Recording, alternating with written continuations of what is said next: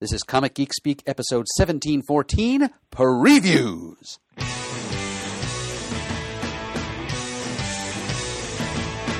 got it on Wednesday, and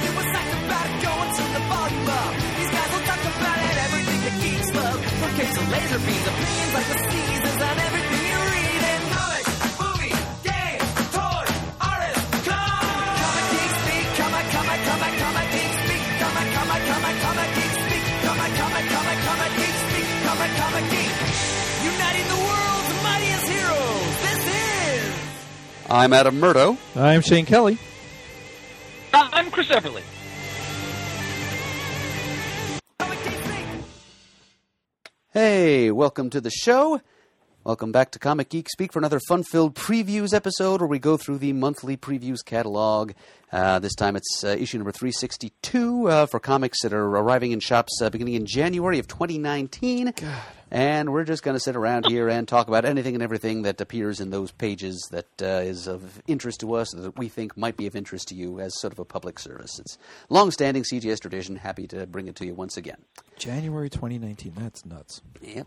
In the year 2019. and of Um, course, her sonorous tones are In bomb. the year 25, 25, 25. the backwards time machine still hasn't arrived. that is one of my favorite episodes. me, mine too. I love that episode. And whoever is uh, recording the Zager and Evans impersonation is doing a swell job, I must say. All right, so this previews episode of Comic Geek Speak, like all previews episodes of Comic Geek Speak, will be brought to you by our friends at the Discount Comic Book Service. Their website is dcbservice.com, and that's a place you should visit for all of your online comic book ordering needs, especially if you don't happen to live close enough to a quality local comic shop uh, that you can go and make these purchases in person. Uh, DCBS is the place to go uh, to, to order your comics online. Um, they always offer uh, lots of special discounts. Uh, every new release from Marvel and DC begins at 40% off. Um, from other publishers, uh, the discounts start a little bit lower. And every month there are special uh, uh, discount deals available uh, which we'll be highlighting as uh, the episode progresses, uh, where you can get comics at uh, 50 or as much as like 75% off. Um, and there are also there's there are special bundles where uh, if, if you agree to purchase a certain number of books uh, from a common publisher or imprint or theme, um, you can get the whole lot of them uh, for 50% off. There is a Valiant bundle available from DCBService.com this month. There's Marvel's Fresh Start and Legacy bundles. There are a few different DC bundles, including the new Wonder Comics imprint. Um, yeah, se- several deals to be had, as there always are any given month at DCBService.com. Um, so uh, go check them out. Uh, they will take good care of you. The customer service is top notch, as we've uh, attested to over and over again on this podcast. We all know them. We all use them. We urge you to use them as well. Uh, if you are, once again, if, if you're not lucky enough to have a good uh, quality local comic shop to take care of your pre-ordering, uh, you need to do it online, dcbservice.com is a great place to check.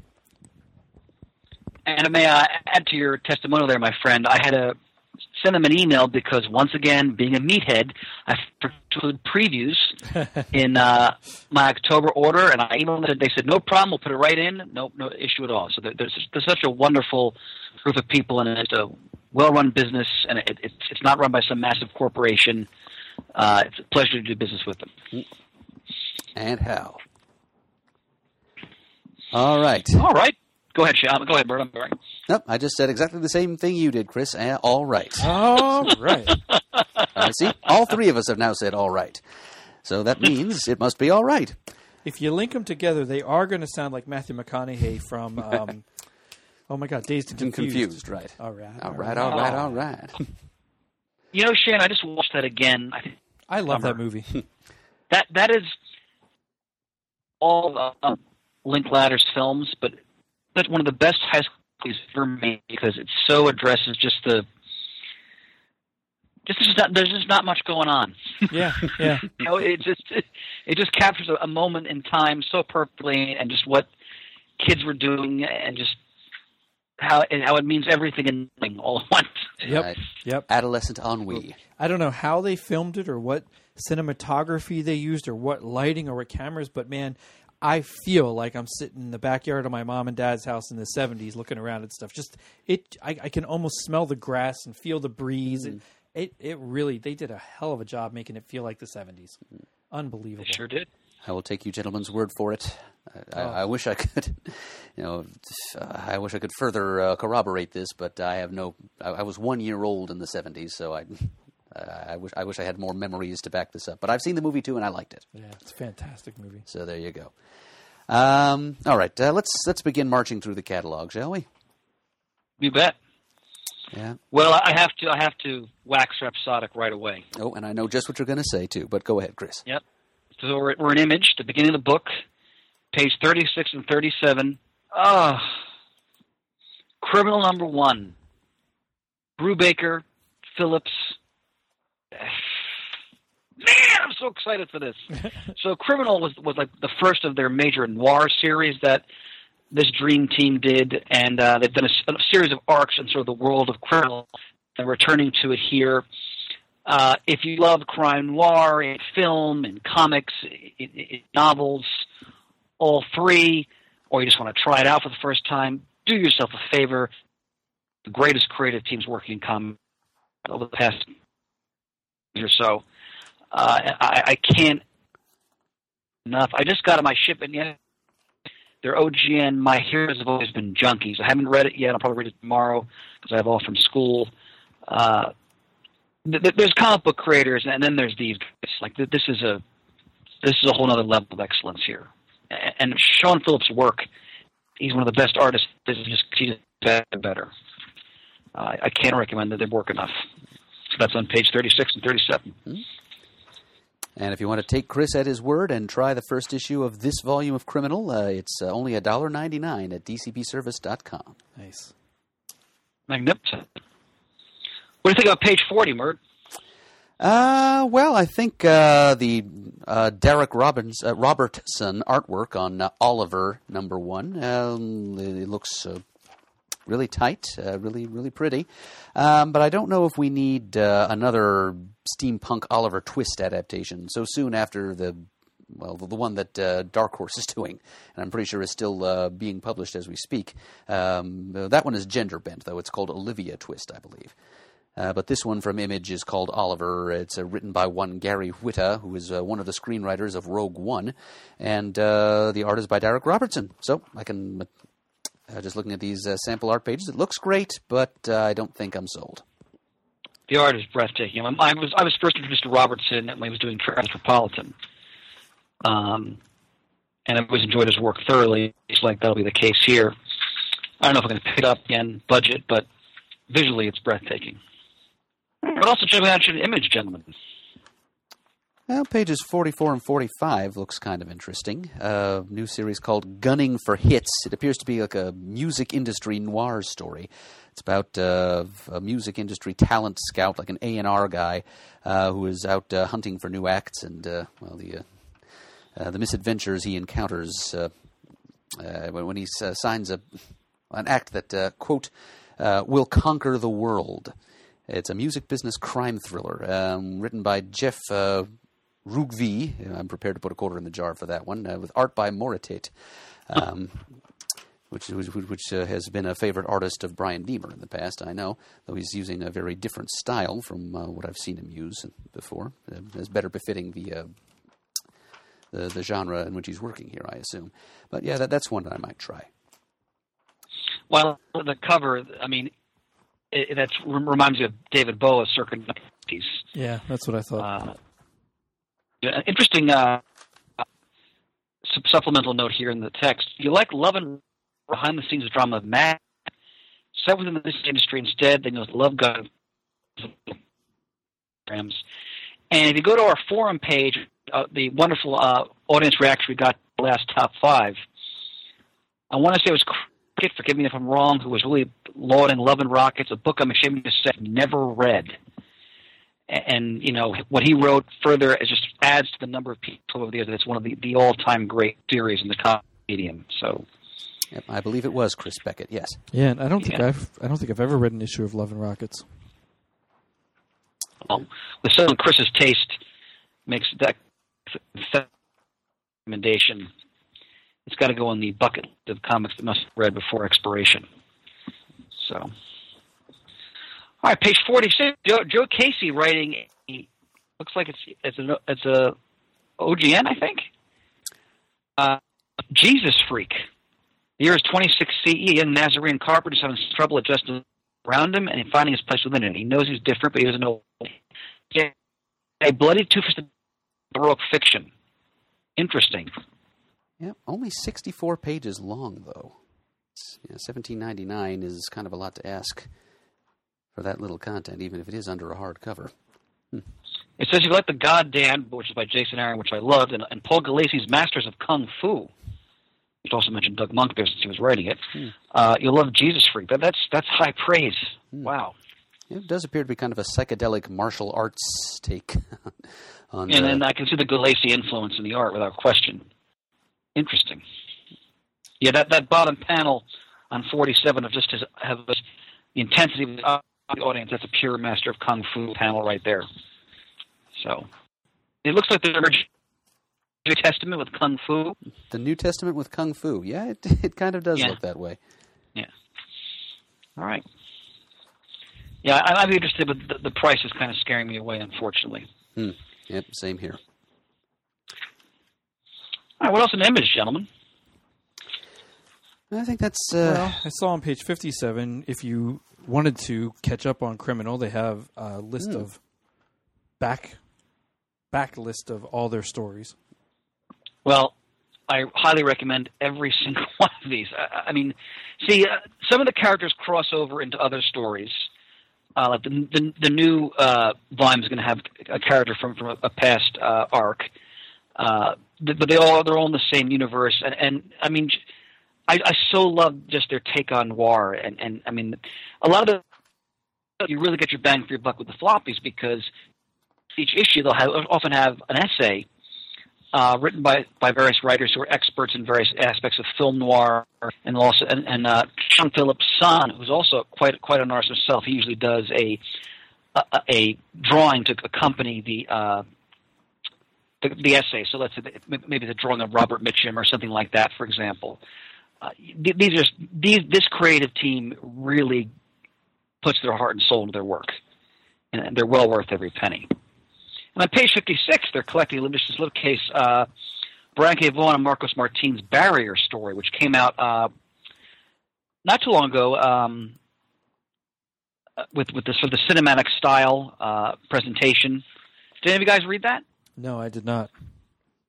Okay, I, I recommend it. I mean, I love this creative team, and it's, it's an interesting take on immigration in the United States through the prism of of, of actual aliens from outer space. It's it's Brian K. Vaughan. It's it's it's well worth your time. yeah, I, I have nothing else. Uh, well, new and different to, to remark on from him. It's just a Yeah. few series that I've been following all along: The Wicked Plus the Divine, The Ice Cream Man, maybe one or two other things. Dead Rabbit. Yeah, I don't have anything either. All right then. Let's uh, gallop on to Dark Horse. Let us gallivant, my friend. I didn't read Fight Club Part Two. I dimly remember, but and I, I you know I enjoyed the movie. But have anybody read the Fight Club Part Two? No, I only ever saw the movie. Yeah, I wasn't that Okay. big a fan either, so I did not uh, read Fight Club 2. Yeah, I mean, the movie the movie's grown on me over the years. I didn't grab me too much the first time I saw it, but I'm older. There's elements of it I appreciate more and more. Uh, I have to I have to comment on page 92. I don't know where you guys stand on this, but I couldn't stand that far. I never So- saw it. I Um, didn't, even, didn't even see it in the theater, not on video, nothing. I've seen it on TV Well- once or twice. mistake of seeing it in the theater. So it was it was around the Christmas t- whenever that came out because it's been quite a few years, hasn't it, since Yeah. the movie came out? I, I know they're doing a sequel. Um, and it was a packed theater. It was the holidays. It, was- you know, it was hot. I mean, visually, of course, you know, it's James Cameron. You know, I always, you know, acknowledge and admire his technical expertise. But I was watching this going, this is like Dances with Wolves or Pocahontas and it just I, I I found it just I didn't find it very interesting. Um, the, the visuals aside, but I thought the writing was terribly flat and hackneyed. But that's just me. I mean, I a lot of people enjoy the movie, but if you love Avatar, I'm not even going to try to pronounce butcher it. Um, Here's a supplemental comic attached to it. I'm interested on page 94. Anytime Brian Wood is doing writing something, I usually get pick it. Even if he's doing adaptations of licensed property, in this case, Aliens. I don't really care what it's about. It's Brian Wood writing Aliens. I'm going to try it. Yeah. so, you know, that's it. hmm And Aliens. Is anybody they, reading? They've had a Go- go long. ahead, go ahead. They've had Jay, a I'm sorry. long-standing relationship with Dark Horse producing Aliens comics. So they have, and I'm sure that relationship is all the more precious to Dark Horse right now since they've Oh, lost yeah. so Yeah. many other licenses, Star Yeah, Wars absolutely. and Buffy, to name just two. It's a good point, Murray. Go b- way back to the Dark Horse. Remember they took on the Predator license, the Alien license. Yeah.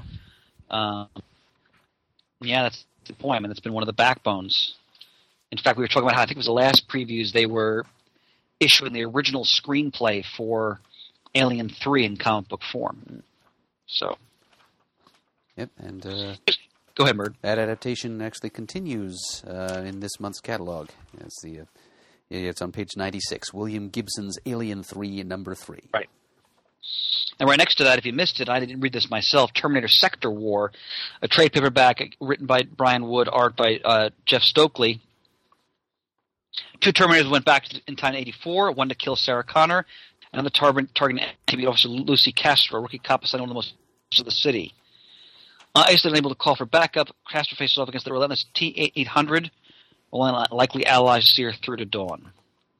If I had the, the extra cash the budget and get this because again, it's just Brian Wood doing a Terminator story, so it's probably fun. All right, I, I, every month I gush on page ninety-seven because when I think of superhero comics right now, this is the first book I think of, which is Jeff Lemire and Dean Ormston's Black Hammer. Uh, you can go back several months now of previous recording. You're going to hear me say something similar because like, people, if you have not tried this book and you or concept, especially when they kind of dig a little bit into the sort of underbelly, and even and especially in a golden age context. Please try Black Hammer. Its Eisner is well deserved. What else, gentlemen? Well, I'm up on page 114 looking at, Hmm. interestingly enough, again, Disney properties being produced by Dark Horse. Disney's Don Quixote and a Zootopia young readers book. It just it Hmm. interests me that Disney stuff is now appearing in Dark Horse. It could appear in Marvel, but doesn't, and is in um IDW's doing some things. yeah IDW's doing some stuff with Joe it. Books t- does Joe a couple Books, of things yeah. per month. They they've got a, a really diverse platform now to present various forms of comic medium for Disney characters. Spreading that Mickey manure around. Yeah. Mickey Manure. I, I God damn, I love Murd. Ah, I'm a Disney stockholder. I can get away with it. maybe maybe Shane. I mean, I I'm just this is probably fanciful, but you know, since Disney did take the the, the Star Wars license away from Dark Horse, which, which was their bread and butter, I would imagine. Um, at least they're giving them some love here with some Disney uh, Yeah, properties. Maybe. maybe. I'm a huge Dark Horse fan. I think this company has done so much great work in the 25 plus years it's been in existence. Um, I, I hope to see them, you know, stick around for quite some time. So We were here at the beginning when they started. Don't forget to tell them to get off your lawn. Get off my lawn. There you go. See, Shin, I hope I hope we can I hope we can live long enough, and as long as we're not miserable, that we can actually inhabit the characters we're imagining for ourselves right now. God, I don't want to be that crotchety. Although I'm, I'm well, pretty well we'll, on my we'll, way. we'll be side by side on the porch of the assisted living home. We'll try to uh, keep each other's spirits up. Can Speaking of believe keeping our this spirits up, holographic- unless you guys have more, more Dark Horse, how about DC and that cover? this holographic previews just ain't cutting it no more. Well, maybe there'll be hard light holograms by then, so you can at yeah, least turn that's the true. pages. Yeah, Yeah, how about that? That Young Justice. blew me away. Sean, I, Shane, I thought of you immediately. Introducing Wonder Comics, all new adventure. The, well, Young Justice anyway. All new adventure by Brian Michael Bendis and Patrick Gleason for the art. I like this little the little blurb they have, the one page thing. A, a new subset, a new offshoot of, of comics by DC: Young Justice, Naomi, Wonder Twins, and Dial H for Hero. And I Wonder mean- Twins is going to be by the same guy who wrote that Flintstones maxi series. Yeah, been it's- so well received. It's it's not a bad lineup of books. Naomi is a new character. Mm-hmm. Um, It's going to be co-written by Bendis and uh, David F. Walker of uh, Shaft Ugh. and Power Man. It's- yeah, I, I mean it's it's it's an interesting lineup. I, I never, I would never have guessed it in a in a thousand years. I couldn't ever see them bringing young young Justice back. yeah, and Well, I'm definitely I'm definitely going to get Young Justice, and if, and if David Walker involved in Naomi, I'm definitely getting that too. So Well, I'm I'm definitely looking at Wonder Twins too. I mean, I, I my love of those Super Friends cartoons, I just can't not at least give it a chance. you see that Gleek is in there too. Yeah, I'm not too keen on his mohawky looking haircut, but now if you have them in there, you got to give me a Universe of Evil issue. Oh, right. I, th- When the, I- when the DC app went live, that's the first thing. When I realized that they had all those old Super Friends cartoons on, that's the first thing I went to. Season four, Universe of Evil episode, and watched that sucker right is away. Is that the one with the uh, Hall of Justice with the little devil head uh Uh-huh, relief uh-huh. up at the top? Of, yeah. Yep, okay. everybody's in a red costume, and Robin or Robin's got a little like sinister mustache. Mustache, right. Yeah, Gleek goes around. Dark Gleek. now, did either one of you watch the any of the Teen Titans live action episodes? yep, episodes? I'm caught up. Okay, because I, I only watched the first one, and I, I didn't I didn't stay with the service. I just tried the for the trial week. I Uh, the this last episode, the fourth episode, so far was my favorite. It's great production Okay. value, but I really enjoyed this last episode. So we'll see if it keeps going from there. I barely remember that that show has had been produced. I saw one of the trailers. It was kind of a turnoff. I won't disagree with that. And I and I have Shane, did, my did- I'm sorry, pro- Shane. Go ahead. I have my problems with some of the things they do on it because of that. I- It is very, very dark and heavy. And when you go from watching Teen Titans go to the movies to this, it's really You should bipolar. Probably step back and watch the uh, early 2000s Teen Titans cartoon. it's a little closer, but even that is not nearly as dark as this. I mean, Well, well, Shane, what, what struck me, and I want to get your opinion without spoiling anything for Murd, because I just watched the first one. I found it jarringly dark to to a degree that it, it, it kind of turned me off. Because for me, Teen Titans, like you can have very adult stories, like what, what Wolfman and Perez did, yeah, but there's always for me there's always been that balance with the, the you know the, the the the comradeship and and you know some of the the banter and humor between them. And that, I mean, granted, it was just the action was, geez, Louise. and and, and the uh, action's uh, fine. I mean, the fight scenes are well choreographed and everything looks great, but they are brutal, much more brutal than I would ever think they would be. Yeah. So maybe maybe I mean I don't I will come back to the service, but in the future let's try, let's talk about it in more detail in Yeah. a comic talk because I really want to get your opinion on it. Yeah. So But I- but Uh, I what do am, you guys? Think? I am I'm liking sorry, it. Shane. I, Go ahead. I am liking it. I am watching it, and like I said, this last episode was was probably my favorite so far. I mean, it's only been four Okay, well- episodes, but this one was a lot of fun. Again, sometimes the new new series takes episodes, if not even a couple seasons, to find its feet. So sure. you know. All right. Well, what do you think of what's on it page four? Yeah, the other history of the DC universe. I yeah, I, I had uh, seen some announcements about this a while ago. We we might even have brought it up on the show some time ago. Uh, but yep, appears to be uh, mm, kind of an exploration of uh, well, hidden or you might even say buried diversity in the DC universe. And it's uh, five issues, sixty-four pages, prestige format, and mature readers. This is coming out through DC's Black Label imprint, so there will be some cussing. I'm also saying one of the issues will deal. One of the subsequent issues will deal with Renee Montoya. Wow. Yep. Also, uh, Karen and Mal Duncan of the Titans, and Tatsu Yamashiro, uh, uh, Katana of the Outsiders. Yeah, yeah. Well, uh, so DC is clearly wants to emphasize some more diverse characters that Sure. they're often overlooked in their history. So this could be this could come off as something that's that's very, depending on how it's executed, Mm-hmm. very blundering or very nuanced. A- a- and you know, I, I'm try this at least the first issue because I'm, I'm really interested in to see what the writer does with it. Yeah. Yeah. Um, I agree. I could see it turning into a lecture and or a slam book very easily. Uh, but yeah, it's just as you said, Chris. It all everything depends on the execution. And they say it's extensive research, and that always warms my heart when I read that. So let's give it a try. And, and on the page five, this looks interesting: "Mysteries of Love in Space," written by, uh, by among others James Tynion IV, Kyle Higgins, Saladin Ahmed, Castellucci, Jeff Loveness, art by Tom Grummett, Kyle Hotz or Holtz, excuse me, and uh, Casagrande, Max Dunbar.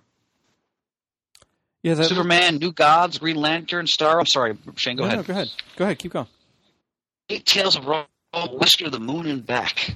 Prestige format, ten bucks. Hmm. Yeah, love and outer space stories. It, it sounds like fun, and they've got some quality creators on there. But again, ten dollars. Yeah. Yeah, pass. Well, we, we want to talk about ten dollar books again on page six. You've got Superman Super Spectacular. What uh, gets my heart palpitating a bit is written by Marv Wolfman. A previous unpublished tale of Superman, which was, which was meant for the Superman Confidential series. I'm sure you all remember that um, from the uh, mid 2000s. Uh, Marv Wolfman doing a Superman story, so that's 96 pages. So a little bit more bang for your buck there, Mert. Yep, and uh, the fact that it's a Wolf, an unpublished Wolfman Superman story that he calls the best Superman story he's ever written, that certainly does pique the curiosity. But Yeah. Uh, yeah, well, I- I'm sure. I, I may try that. It depends on my budget this month. Well, when we get to the moral sections, there's, there, one particular book's probably going to blow my budget, but we'll talk about that when we when we arrive there. All right, so we're in the Batman section. How many times can we say Tom King's one of the best writers in comics? There, I said it again. Just read his stuff. I mean, it's, you know, uh, come on. Page 14, Busiek Alert. We're finally getting the, Ugh. the fourth and final issue of the Batman Creature of the Night miniseries, which does for Batman more or less what Superman's Secret Identity did Okay. for Superman back in Okay. 2003, 2004. Um, this is pretty badly behind schedule, probably because of, well, possibly because of Busiek. I don't want to point fingers here. He's he's had health problems before that have made him miss deadlines. Uh, possibly because of John Paul Leon's art, but either way, uh, this is finally going to conclude apparently in January of 2019. So yeah, it's about um, well, a person named Bruce Wainwright who, in um, more or less the real world, you know, kind of an Earth Prime situation, uh, decides he's going to become a, of an urban vigilante in a Batman vein. It's written by Busiek, and there's we get we, we get all too few opportunities to experience Busiek's talent in comics these days. So Yeah. only too happy to buy this miniseries.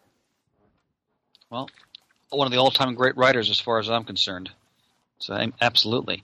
I was wondering, gentlemen, maybe down the road, I'm I'm, I'm ahead on page uh, 27. If we could reconvene and sort of give our take on the issues of Doomsday Clock, um, because we haven't talked about that in a while. I, I I had the last couple here. I haven't read them yet, actually. So I think I'm caught up. My, discuss that. my problem with it is I actually really do not like that it comes out every other month. It drives me crazy. it seems like the story is taking forever. But that's because of the way it's coming out, not because I think it's a bad story. I'm just I, I save up an issue or two and then I read them together because it's it, it's just too far apart for me. I'd, I'd rather have it I'm- monthly. I'm, yeah, I'm doing. I'm going to do the same thing, and uh, we'll, we'll talk about it though, because we, we had a couple fun discussions on it. Speaking of things that drive you crazy, Shane, knowing you as well as I do, look on page thirty. Oh, thank God I'm not getting that. God, I saw that and I thought, are you kidding me? It's bad enough when it's twice a month. Now you got three? Ugh. Yeah, I thought that was weird. Well, if you love the Flash, you get him three I- times in in January. I Now, guess. Four if you count this Flash Annual number two. Oh, there you go. Yep, that's right, Mert. featuring Impulse, who will then be seen in Young Justice. Shane, you have enough trouble. I shouldn't have gotten your blood boiling Oh, like that. God, I, oh, yeah, yeah. I saw that and I and I and I, I, I, I saw it and I flipped and I'm like, oh, wait a minute. And I go back, I'm like 61, 62, 63. Are you kidding me? Oh, God, that just Are you reading the Flash currently, Shane? No, I stopped around. I want to say issue fifty. I liked it. It just budget cuts. I completely understand. Is it, hasn't Williamson been writing almost the whole series? yeah, it's been it's been a long while. Yeah, if, if it's like, not yeah. the whole thing, it's been pretty darn close. I'd have to go back and check that, but yeah. And I love Scott Kolins' work. I love his art on it. I loved when he did it the the first time around with uh, was it Geoff Johns run? I think he did it on. Oh, you're looking. You're looking at the annual. Yep. Yeah. Annual two. I wanted to point out uh, on page 35 because Pants let us know that a, a listener, forgive me, I don't know who it was, sent a tweet asking us to review Green Lantern one. Uh, and when we get it, we'll definitely talk about it because I know Murd and I were looking forward to, to trying out Grant Morrison on Green Lantern. Yep, as am I. So when we get those in our shipment, we'll definitely uh, we'll definitely discuss it because I'm sure it's going to be an interesting new take on the Green Lantern.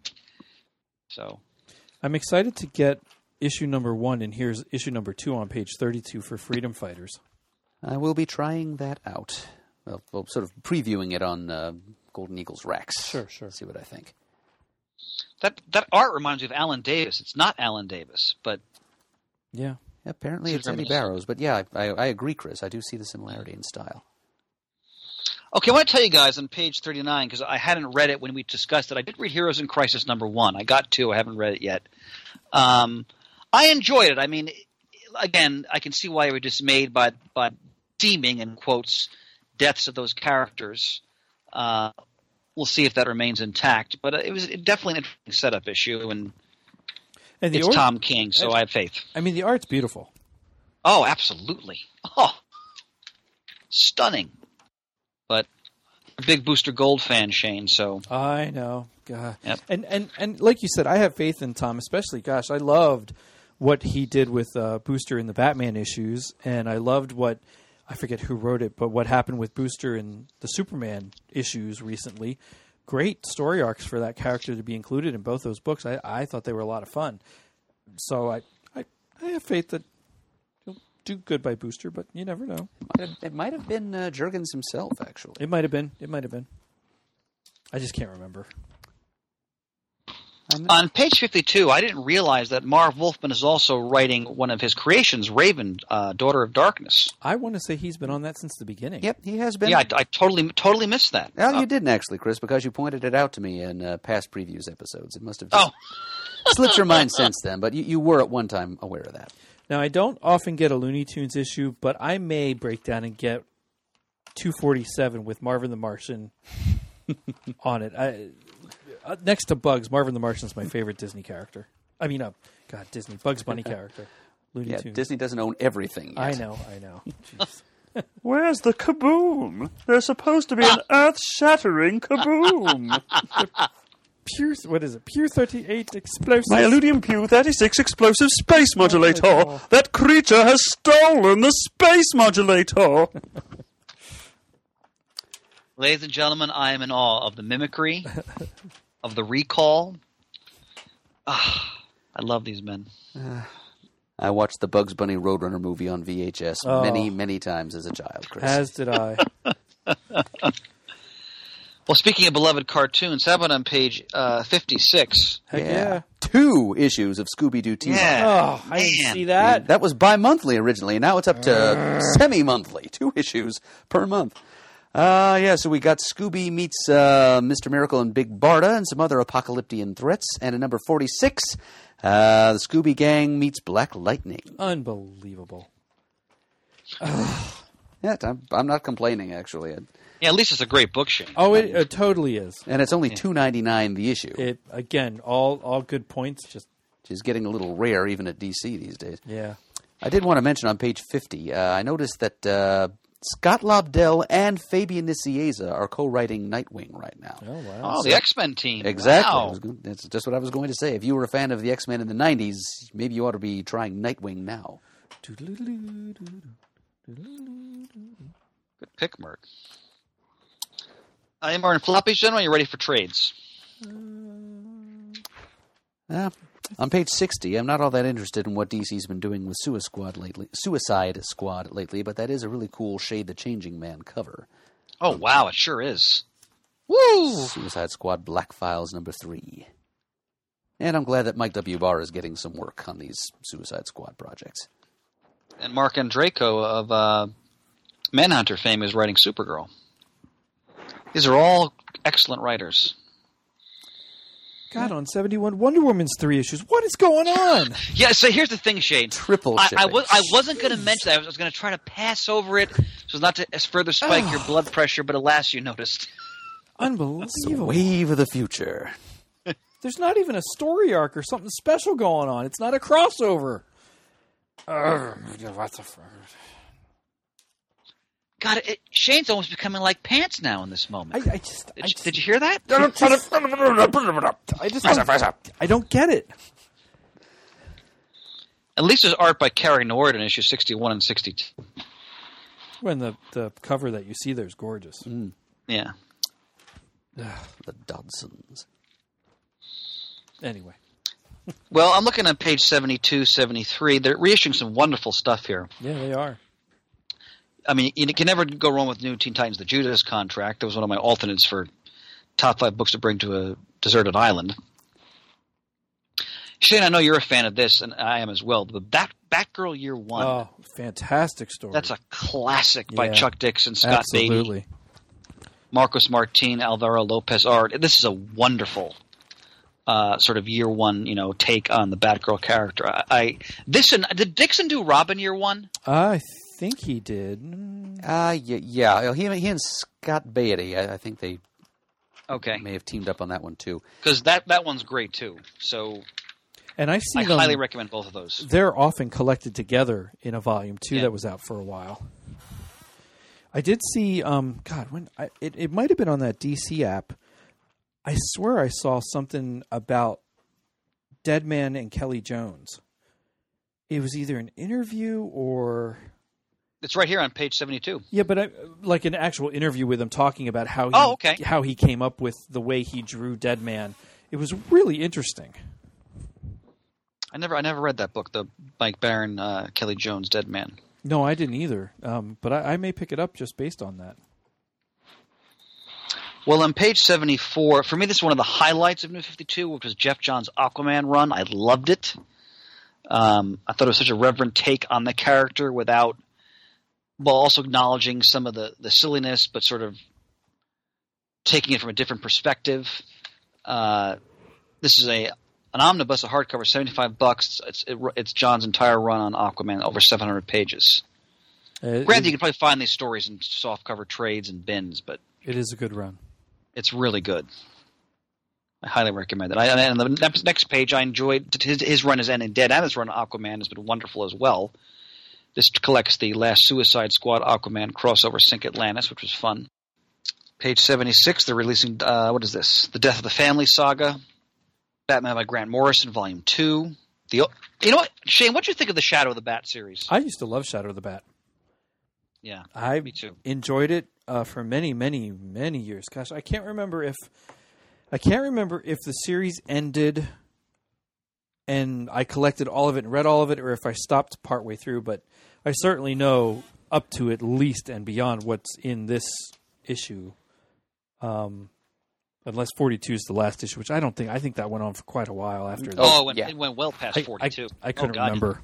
Yeah, I thought that, that that series had some incredible stories and some really neat artwork and even even just covers, very art, artistically beautiful covers.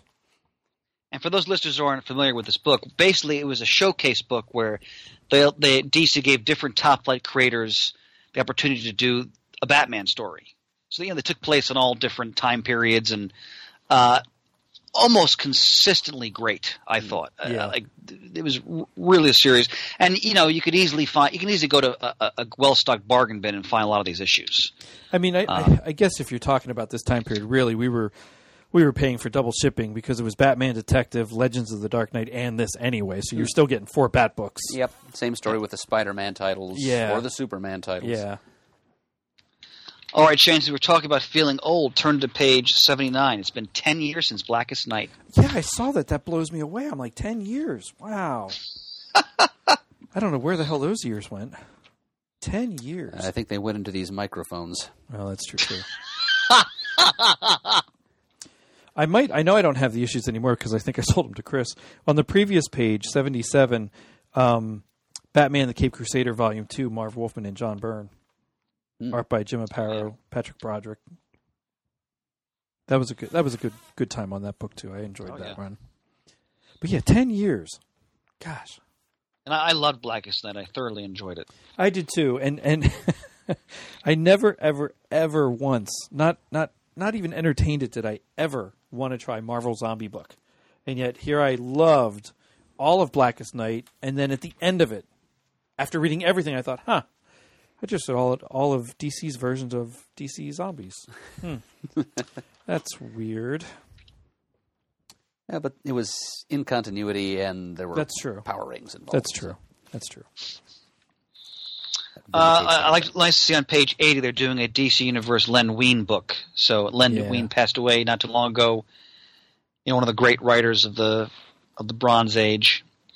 Um, and they're, they're reprinting a lot of his stories uh, involving the Justice League, Phantom Stranger, Action Comics. Uh, let's see, DC Comics presents Green Lantern, Swamp Thing. So that's he was a great writer. Right. And one of my all-time. Go ahead. I'm sorry, gentlemen. well, go ahead. You say what you're going to say because I know you're going to talk No, I about just- what I was. yeah, so below it is one of my all-time favorite DC stories, which is New Frontier. Uh, reissued in new paperback, tremendous cover. It's the late great Darwyn Cooke, who I- died way too young. Oh my gosh, yeah. I love his art. I had the absolute edition of that. I sold it and then I as odd as it sounds, I sold it, then he passed away, and all I wanted to do was get a normal sized copy, so I right away found a hard book version of it, but in a normal comic size, and uh, it's a gorgeous version of it. The Absolute was just too big. I, I wanted a, a more normal looking size for, for that book. I remember the apps I used to have in the shop for a while. It was beautiful, but yeah, it's it's it's, it's daunting in size. Yeah, and and I'm Which, which surprised. the way with those books. I'm surprised they've rebranded it a black label. I mean, I guess it makes sense for for the content, some of the content in it, but yeah, that's that Where surprised does it me. say it's a black label? I'm right? Isn't that what that little thing right there? Mm, Yes, it is. In the- Oh yeah, yeah, yeah. Hmm. Interesting. I'm looking forward to this. Well, not looking forward, but I find interesting this DC Valentine's Day trade. It's collecting uh, stories from uh, Young Romance, New 52 Valentine's Day Special Number One, and Monsters in Love One, Harley Quinn Valentine's Day Special Number One. These are not old stories, so these are not from you know. Don't be fooled by the, the titles. These are not you know Bronze Age titles. Uh, but it's got work by Amanda Conner, Jimmy Palmiotti, Paul Dini, Mark Russell, Steve Loran- Orlando, art by Bryan Hitch, Kelly Jones, among others. So if that uh, strikes your fancy, by all means, it's uh, 176 pages, $17. Oh, look what's below that, Shane. Yeah, I love that. Love that stories. I really enjoyed the Elseworlds titles. That was a great concept. Yes, it was. Oh, Number, please do the proper pronunciation of that pint-sized villain's name. Uh, well, there have been a couple, but uh, Mixius Pitlick is the one I favor. Mixius, Fantastic. Mixius Spitlick. I'm looking ahead to page 83. This is a nice collection. DC Universe, The Bronze Age Omnibus by Jack Kirby. So they're collecting in a. Oh, look at this, Shane, because I know you always frown upon when the, the, the binding is out of control. 1,472 pages. Yeah, yeah. I, I, God, two volumes, two volumes, and and still that would be five hundred pages. Yeah. $150. Basically, it's pretty much everything Kirby did for DC besides the New Gods. Yeah, So it's in the days of the mob, Spirit World, which, which Spirit World was reprinted in a hardcover some years back. Uh, the Demon one through sixteen, the Sandman one through six, OMAC one through eight, our Fighting Forces, which is some of his best work from the seventies. I know Kirby was really fond of the, our, his our Fighting Forces work. Superpowers from eighty four, Superpowers from eighty five, first issue specials one, five, and six. DC Comics presents 84, Richard Dragon Kung Fu Fighter issue 3, Word Mystery Tales 1 through 3, and Forbidden Tales of Dark Mansion number 6. No Kobra, though. Interesting. Hmm. Hmm. I still maintain the best omnibus I've ever purchased, and not because of the content alone, is the Starman omnibus. I think the way that's formatted is perfect. Oh, I couldn't agree. Oh, those books are wonderful. But even- I mean, I'm not talking about the content, which we already know, but the, the production value. the production, the size, the way you can read them, handle them, it, that is what to me an omnibus should look like. Now, have you ever have you ever really broken down Starman on the air, Shane? Like really talked No. about? No, Okay, we got to do that because that's a series I haven't read. In, like I've read it a couple times. I, I had the the fortune of I didn't start it when it first came out, but I read some of the trades and I jumped into the series before it ended. Um, but I, it's been a while since I've read it. We, sh- we should revisit that some someday because that'd be a great discussion. I am. I am. I, I'm, I'm, I'm. I am in my third time rereading it, and I'm uh, at issue 30, and then I pause to go read a couple other things. Um, and then I'll come back to it soon. I'm sure it still holds up magnificently. Oh my gosh, yes. Ugh. In, in our in our top fives on the desert island, I that was that was of course one of your top picks. That was one of my alternates, and I think a, a bunch of the people in the forum put it in their top five or list too, That's or at least mentioned it. So it's just fantastic. you know, I'm looking on page 85. I sometimes forget how much I loved Powers when it was originally coming out on a consistent basis by Bendis and Oeming. Um, the first several arcs of that book I, I, I thought were tremendous, uh, and then I just I just fell off with it because it just came out so sporadically, and I heard the TV show was terrible. I didn't see it. Um, but if you've never read Powers, again, it's about two homicide detectives who are tasked with investigating superpower related homicides and how the male detective has a very interesting past, to, say the least, when it comes to being intertwined with some of these superpowered individuals. I, I love the. What did you guys think of Powers? Did you any either one of you read it as it was coming out originally? I never read it. Oh, really? Nope, not at all. I read uh, the first issue and one other issue, which I think was guest scripted by Warren Ellis. Um, so uh, I've hardly read enough of the, the total run to put together a, a blanket comment on it. But it's I'm just not that big a fan of Bendis' writing style in general. That's true. I, I, I always that's true, Murray. You always do make, make that point. Uh, well, I would say to this: if, if someone's interested in, in, you know, homicide cops and, and superpowered beings, and, and a really interesting take on that concept, definitely check this out. Um, although for me, that's, that's still the best example of that in many ways is Gotham Central. But uh, I'm, I'm sure Shane would concur with that opinion. Yeah, yeah, I'll agree with that. Page 87. I, I Shazam: The Monster Side of Evil by Jeff Smith. That's the reprinting that the the classic Bone creators uh, take on uh, Captain Marvel. This, is, of course, for the movie. And then below that, they have they're reprinting the Geoff Johns Gary Frank story with the cover of the actor Zachary Levi as Shazam, or as we would say, Captain Marvel. They can't say that. As Yeah. we, we certainly would. Yeah. Yes, we would. All right. Anything else you have for G- DC, gentlemen? I like some of the statues, but it's been a long time since I could get any of them. Well, it's a matter of space, money. Yep. I almost gosh, Adam, on page 103 in the upper right hand corner with the Doomsday Clock Ah, yep. comedian and marionette. As I'm flipping through, for a split second, I thought, ah, they finally put the marionette and the mime together. And then I'm like, oh, crap, that's a comedian. No, deny. Crap. yeah, forget that. Sorry, Pooh Bear. I know that's been a long, long been a burr in your uh, bonnet there. All right, let's move on to uh, IDW. All right. 20 years of IDW. That's, uh, 20 years. That's crazy. Shane, we seem to be reflecting a lot on our mortality in uh, this particular episode of Comic Geek Speak. I've, I've been doing that for two years. It's just culminating right now. God, 20 years. And as you mentioned, again, Disney slash Marvel spreading the love. So yeah. Marvel Action page 132, 2. 133. They have Marvel. These are kids Marvel stories oriented towards kids. Now, I know of your love of Black Panther. Are you going to pick this up? It's by Kyle Baker. Oh yeah, oh yeah. In fact, Shane, I'm glad you pointed it out because I didn't realize Kyle Baker was writing and drawing this. I'm definitely getting it. Well, good news there is that it's 50% off at dcbservice.com. Awesome. Murd clutch as always. And it seems IDW is further celebrating this 20th anniversary uh, bench, uh, milestone of theirs. Oh, uh, Shane, look at the Star Trek one. Uh-huh. Oh, Yep. Series of one shots uh, for their licensed properties My Little Pony, Star Trek The Next Generation, TMNT, Jem and the Holograms, and Ghostbusters.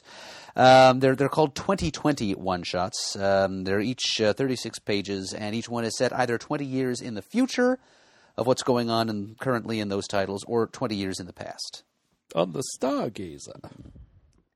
yep. And so it's written by Peter David, art by J.K. Woodward. Yeah. Ooh. how, They how work do you, together on, on they work together on Fallen Angel. how do you go wrong on that? Yep. I'm not even that big a Star Trek fan, but uh, since you pointed out the creative team just now, I'm making a mark. Need to buy that one shot.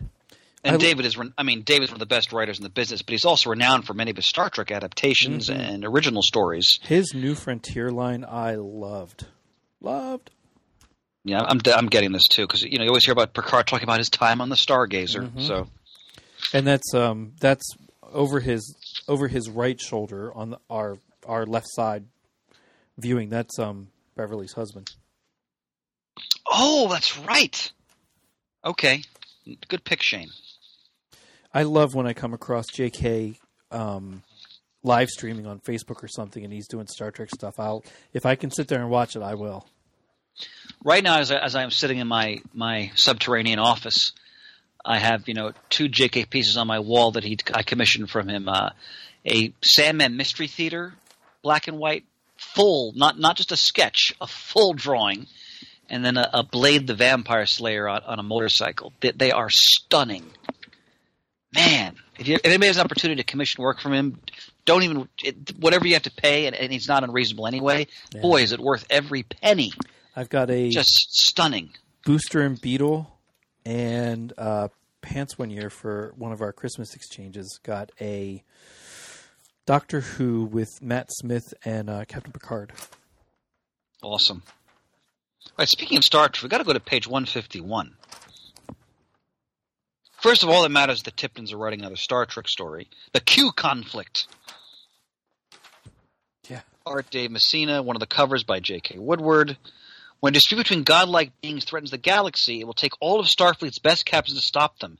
Join Kirk, Picard, Janeway, and Sisko as they go head into competition that will determine the fate of the Earth and beyond. Is there even any hesitation on this, Shane? Sounds like Really? Yeah, well, yeah. We'll see. It's just a one shot, maybe. If it's a mini series, probably not. Uh, I'm pretty It's sure six it's a- parts. yeah. Six parts, then I'll wait for the trade and I'll get it then. And Shane, I'm going to get it per month, and I will give you. I will let you know in a very safe, general way what I think of it. Now that could change if my budget allows, but for the most part, most Star Trek stories, when I want to read them, I get them in a trade. The only ones I didn't were the um, the recent Mirror Universe ones. Those are fantastic. Same Yes, writing team. Back on page 146, I have the Star Wars version of this. Um, Star Wars Empire Strikes Back graphic novel adaptation. I really liked the way they did the Oh, I, I remember one. this. Okay, yeah. I don't know that I'll pick this up right away, but I, I may keep keep tab. I mean, it's nine ninety nine. It's not bad. I like the art. I like the artwork in it. The style. Yeah. Look at poor Dak. Oh yeah, he's gone. I feel like I could take on the Empire all of myself. I know what you mean. You hear that, guys? Dak says he's got this one. oh, poor Dak. You've got a part in Star Wars. Oh my god, that's awesome. You're going to die in like 30 seconds. Crap. Doesn't matter. His immortality is assured. That's right. He's, His he's meal ticket is written. he's in it more than I am. Star Wars conventions. I bought a Dak figure when they had one out and put it in a snow speeder with Luke in front the other, God, years ago. And he got to patch in the auxiliary, so you know. he has a moment. Uh, look at this on page 162. Joe Staton, classic artist, who appeared at one of our uh, super shows, actually. Written by Jerome, uh, forgive me if I mispronounce this, Charon or Karen. Two brothers, one a man of God, the other a man of the mob, and is sitting on the edge of chaos to do anything to survive. So, hey, that's Joe Staton artwork high praise in, testimonials from both Warren Ellis and Howard Chaykin. So, and then below that, Treasures Retold: Lost Art of Alex Toth. Oh, what a master! Little seen artwork and complete stories from the 1950s and beyond. That's great. Let's see here. Up, up, up on page 168. Yep. the late great Bernie Wrightson, who died not too long ago as well. So this is stuff written by Len Wein and others, and there there encompasses. Uh, let's see here. Uh, some was DC Comics mystery books, Swamp Thing, and rarely seen and completely until now treasures. Looks beautiful. Three foldouts. That makes Wow. me nervous. Three fold outs. that size book, I can see them getting ripped. But yeah, it looks gorgeous. It looks absolutely. I mean, he was a tremendous artist. No, so they've really done his work justice here. And of course, next page you they have a bunch of Kirby stuff. Yeah. These- These are reissues of the Mighty Thor, the, their second FF book. Um, Fantastic Four. actually, book, two FF books. I apologize. And Thor, and then Marvel's Heroes and Monsters Artist Edition. I'm not familiar with that one. Wow. God, love Kirby. And those for IDW, gentlemen. marvelous. I think we've reached the finish line for this section of the catalog. All right, Marvel it is. Now, last month we were we were discussing how we were being teased, tantalized, titillated with Conan the Barbarian number one. They just gave us a, a like a snapshot page, written by the great Jason Aaron, art by Mahmud Asrar, cover by Esad Ribic. Oh, now we get the full the full Monty here. Is that Red Sonja on page four? Let's have a look. Yes, it looks like it. Uh, well, she has white hair, white hair though. No, that's what threw me. But she did right. The, the breastplates seem to indicate Red Sonja. We'll see. I mean, Jason Aaron, like that we mentioned and early in this episode, the book "God Damned" he did some years back, which is like his take on. Uh, I think it's like life in Old Testament times, remember correctly. It was tremendous, and uh, I want to say it was the artist who did "Why the Last." No, was it? I'm brain farting there, but Aaron is just Aaron is born to write Conan. I mean, you look at when you look at his work on Thor, his work on the Goddamned. This is the, this is the, the the next logical step. So I'm really excited to see this. You know, Conan's sort of quote come home back to the comic company that launched him in comics, uh, which is Marvel. Uh, page uh, eight and nine, they're, they're reissuing a lot. Again, the, the cheap True Believer. I love this concept, the True Believers books, where you get Yeah. reprinted books for a buck. I mean, these look at these classics: Conan one and four. These are the classic uh, Roy Thomas, Barry Windsor Smith stories. Then you have you know Gil Kane covers. Uh, the first appearance of Belit, Queen of the Black Coast. Some of the great Savage Tales, King Conan, What If Conan Walked the Earth Today. These are these are all classics. And then on page ten, what Guardians of the Galaxy gets another relaunch. Oh yeah. Gotta say, I like the looks of this one, though. I was I was going to ask you to comment on that, Murd. Please do. Well, it's just the open endedness of the membership is kind of intriguing. Yeah. Um, it's written by Donny Cates, who's kind of been uh, one of the premier cosmic writers at uh, Marvel right now. And um, so apparently, this new Guardians uh, could uh, potentially include any spacefaring or otherwise cosmic Marvel character, uh, past, present, or future. Because we've got uh, the entire, pretty much the whole membership of the original. Uh, like 1969 introduced Guardians of the Galaxy yep. of the far future. Uh, we've got some of the more recent people like Star Lord and Rocket Raccoon. You've got the Shi'ar Imperial Guard. You've got uh, Is that, the is Star that Nighthawk? uh, Darkhawk. Darkhawk, that's what I meant. Sorry. Yep, of the uh, '90s character who later got Yep. a new lease on life by. Uh, apparently, there, there's a spacefaring wrinkle to his legacy that uh, wasn't revealed until like the War of Kings storyline a bunch of years ago. Where's Darkhawk? Where is he? Dark. Oh, uh, d- this image Page right 11. here. He's actually on the front cover, Oh, lower left. That is Oh, got it. Darkhawk. Okay. right uh, between Star Lord and Beta Ray Bill. So yeah, lots of uh, possibilities here, um, and yeah, it's I don't know how many of these characters are going to stick around, but the fact that so many of them are being thrown in there, yeah, I I love a good casting call. So I'm yeah. I was trying to look And on Mer- the uh, Go ahead. wraparound cover for. yeah, it's it's kind of like a cosmic cattle call, really. So uh, yeah, I'm going to try that out. Um, yeah, first issue by Donny Cates, art by Geoff Shaw. And Murdy can never go wrong with Moondragon. Oh, So- yes, agreed. Oh, and All right, did, so and keep go ahead, Murd. I'm sorry. did we mention that Conan the Barbarian by Aaron and Asrar uh, is 50% off at dcbservice.com? Excellent. You have done that duty just now, my friend. Thank you. All right. Now, of course, uh, with the movie coming out, we have a new Captain Marvel number one, written by Kelly Thompson, art by Carmen Carnero. That trailer looks so fun. Yes, it does. Oh wow, I- I'm I'm really excited to see that movie. Um, Between that and I'm looking Shazam, forward to it too. two two movies that look like just an absolute Yeah. fun. Two Captain Marvel movies, in fact. Yeah, all fun. Uh, yeah, when is the Shazam movie supposed to come out? I, I, I don't know that. Uh, well, let's see. Um, Shazam film. Shazam! Uh, date of release uh, April fifth, twenty nineteen. All right, so so a month after Captain Marvel then. Yeah. And speaking of nostalgia, on page 18, this is interesting because of who's writing it. The Invaders number one, written by Chip Zdarsky. Now, I'm very excited by this because I've been devouring his Marvel 2 in 1 book. Um, so I'm really interested to see what his take is on this, you know, classic uh, sort of retro golden age concept. Art by Carlos Magno, who's uh, done a bunch of uh, work for uh, Boom Studios. Um, and, And Butch uh, Weiss. Yes, Butch Guice uh, doing. Uh, f- f- I don't know how the breakdown of, uh, of duties is going to be between the two of them. Um, I'm, I, if he's going to be inking Magno, I'm a little. I know. I, I don't know if his inks are going to bring out the best in Magno's pencils. Let, us put it that way.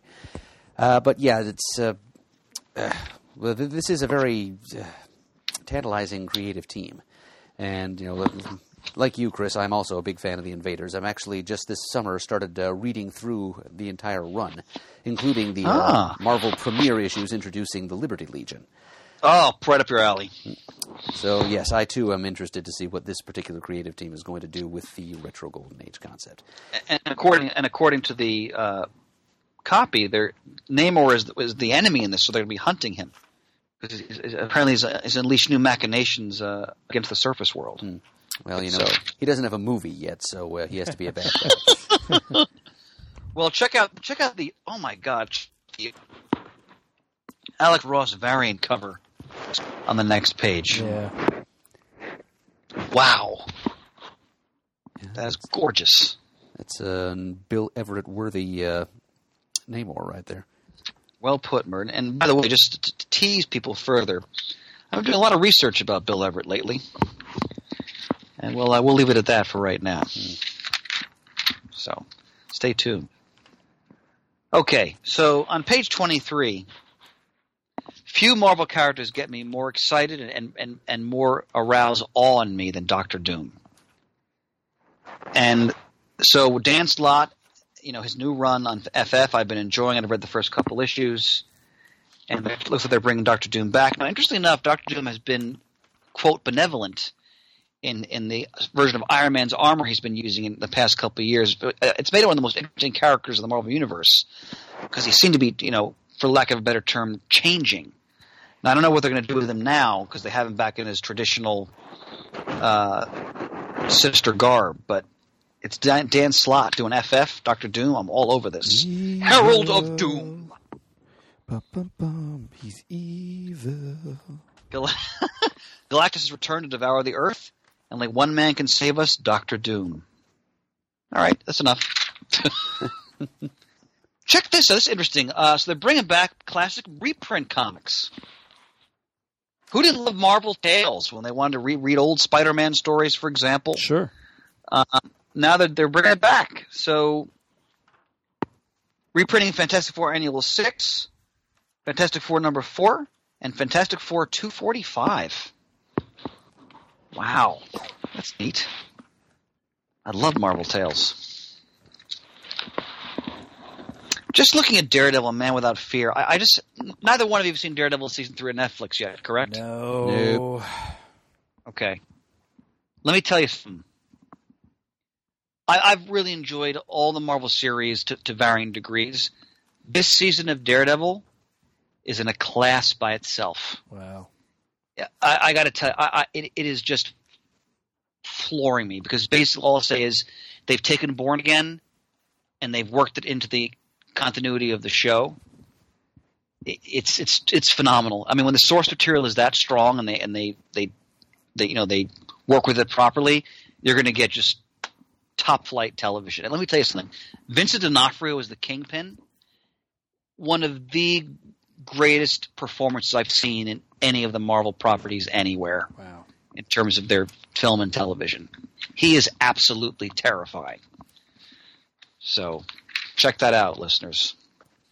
Then go read Born Again if you haven't, or just read it again. All right, I'm looking on page 29, Crypt of Shadows. So Marvel's celebrating 80 years. That's right. Because it'll be ni- yeah 1939. Mm-hmm. Wow. And they're asking us to celebrate with them by buying these generic uh, trademark re- renewing one shots. Yep. Al Ewing, good writer. Another uh, title that's in- intriguing me in the Marvel 80 year celebration is uh, War is Hell. That was a, war comic they did uh, briefly in the Bronze Age, where they actually introduced, uh, Murray, you'd be interested in this, they introduced the Marvel concept of death in the War is Hell comic, if I remember correctly. I think I do remember You know, reading that, that- someplace. Yeah, like Yeah, so that like that personification of death that of course Thanos will become obsessed with first appears, uh, and I, I if I remember correctly, I don't a price for it. I think that issue where death appears fetches a few dollars actually. Um, this is Howard Chaykin writing and drawing a World War II story involving the Luftwaffe and the RAF. I'm all over that. And then you have uh, Philip Johnson writing a story about uh, a modern day uh, Afghanistan. So I'm definitely picking that book up. Check out this. Look at this, Shane, on page 33. Marvel Comics presents. Yeah, I was surprised by that. That's my favorite Wolverine costume. I always like the brown one better. Oh, always my favorite too. Far he's far more intimidating in it. Yeah. Um, so we've got work by Charles Soule, Anna Senti, Greg Pak, cover by Arthur Adams and Federico Blee. Art Adams cover. All new Tale the Man they call the Wolverine begins in the 1940s. Then comes Captain America, the first Avenger of World War II. An untold tale of Na- untold tale of Namor and the atom bomb. Yeah. That'd be worth trying out. Ah. All right. I got my shipment today. Speaking of the X Men, I'm gonna try, I tried the Magneto Black story. It's a one shot written by Chris Claremont. I haven't read it yet, Oh. but I'm looking forward to seeing how what Claremont how Claremont revisits was you know his greatest not a character he created, but certainly a character I think he fully realized. Yeah, Marvel went back for a second printing of that one shot, so it must have sold Really? well. Wow. Okay. Well, I'll be sure to read it uh, post haste. Or check out on page 41. The primordial Iron Fist. So yeah, I guess Yep. this woman is going to be the first uh, bearer of the Iron Fist legacy. As uh, Yep. seems seems a little strange that there'd be an Iron Fist in one million BC, but also sprach Jason Aaron.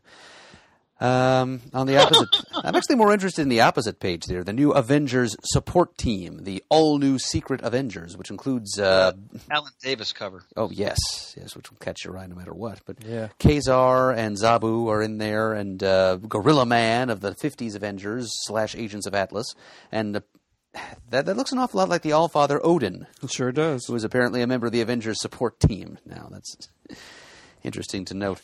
So yeah, that that's an issue I may be checking out. Well, I've been thoroughly enjoying Aaron's run on Avengers, so I, re- I remain signed up. Ah, his, Aaron's run on Thor continues to dazzle. I, I- I can't recommend. I mean, he's been on that book now for quite a few years. I can't recommend it enough. I'm, I'm just amused on page 55. Spider-Man, Deadpool, enter Blastar. Yeah, that kind of looks like it's uh, spoofing like an old uh, Atlas era monster cover. Yep. But you know, great Kirby concept from the heyday of the FF and the Silver Age. The living bomb burst, Right, one of the warlords of the negative zone. indeed. Here you go. Page 76. Uncanny X Men number one in 3D with 3D glasses. Uh, takes all kinds. Yeah. Collects I want to Uncanny, point out. Uncanny X Men. I'm sorry. Uncanny X Men 268, like you've never seen it before, in 3D. 268 is a classic. That, that's that's actually one of my all-time favorite X-Men stories when they show how Logan and Steve Rogers first met World Two. Sure. Great stuff. I was raving last month on my page back on page 61 about the new Winter Soldier mini series it's written by Kyle Higgins, art by Rod Reyes. I, I mean, Higgins is is such a he's one of those writers that doesn't always get the attention of some like the so-called superstars, but he's just as good as far as I'm concerned. Just check out Cal, check out Hadrian's Wall. Um, I'm really excited to read this. And I, Murd, have you been reading any of the Mark Waid Doctor Strange? Uh, yes. Uh, well, I've been buying it anyway. Um, so yeah, I'm aware that the, the first arc starts out with Doctor Strange's magic slowly leaving him, Yeah. and uh, Doctor Strange taking some advice from Tony Stark and uh, going into outer space uh, to Yep. find the answer. So exploring worlds of alien magic. and I've read. Uh, I think I think I've read the first. I'm going to say four. Uh, it looks like it. it it's outstanding. I, I mean, again, Mark Waid is just a writer who any hero property he touches, it, it, it's he just he just realizes the essence of the characters, what makes them great, and he also finds the humanity. And he, he's always so reverent towards history, and that continues with Doctor Strange. I'm thoroughly enjoying this title. I, I can't recommend enough. Definitely one of Marvel's top series right now, as far as I'm concerned. Uh, as far as I'm concerned, we can uh, jump straight to the Star Wars section of the book. Yeah. Oh, All these great looking one shots. I'm a big fan of the artist Luke Ross. You'll Notice him on page 85. He did some great work on Spider-Man, um, and then with some great James DeMatteis Spider-Man stories involving Norman Osborn. But his work on Ron Marz's Samurai Heaven and Earth, which I've talked about on this show a couple once in a while over the years, is just stunning. Uh, his take on you know feudal Japan and a samurai who has to actually travel to other parts of the world to try to uh, regain his lady love who's been sold into slavery. This guy's a tremendous artist. I think he did Darth Maul many years back as well. Actually, now that I think about it, but his work is beautiful. Shane, are, are, you- are you caught up with the Star Wars flat? God no. Okay. I am woefully behind. Now, did you finish the Did you finish the Aaron run? Yes. Yeah. Okay. So remember at the end of the Aaron run, you had that the great Special Forces Stormtrooper squad. Yeah. it, we- we're kind of with them out there. We don't know what happens to them. Kieron Gillen's returning those characters on page 87 in Star Wars 60. Number sixty. I wondered about that. Why? Why one of them had a lightsaber? I didn't think about that. Um, this the Scar Squadron is one of one of Aaron's great concepts from what I already a classic run on the Star Wars comic. Yeah. And Gillen has proven to be a, certainly a worthy successor. I mean, his Darth Vader run that he did was is one of the greatest Star Wars comics I've ever read. Period. Mm-hmm.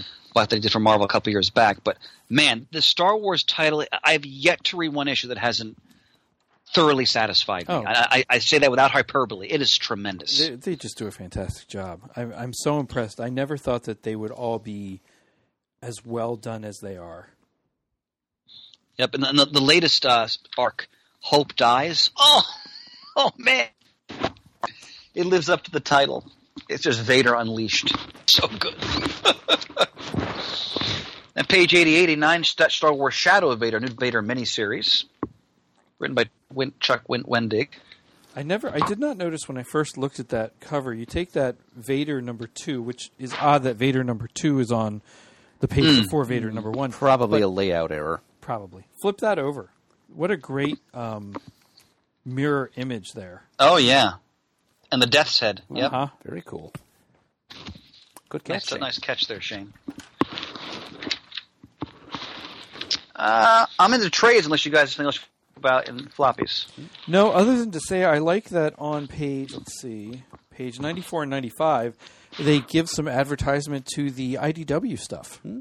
I'm kind of impressed by that too. No hard feelings, obviously. No, that was kind of nice. Oh yeah. I don't know that I've ever seen that before.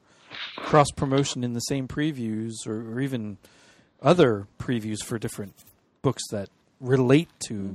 the company you're looking at. Well, they're all eating at the same trough. Oh, sure, sure.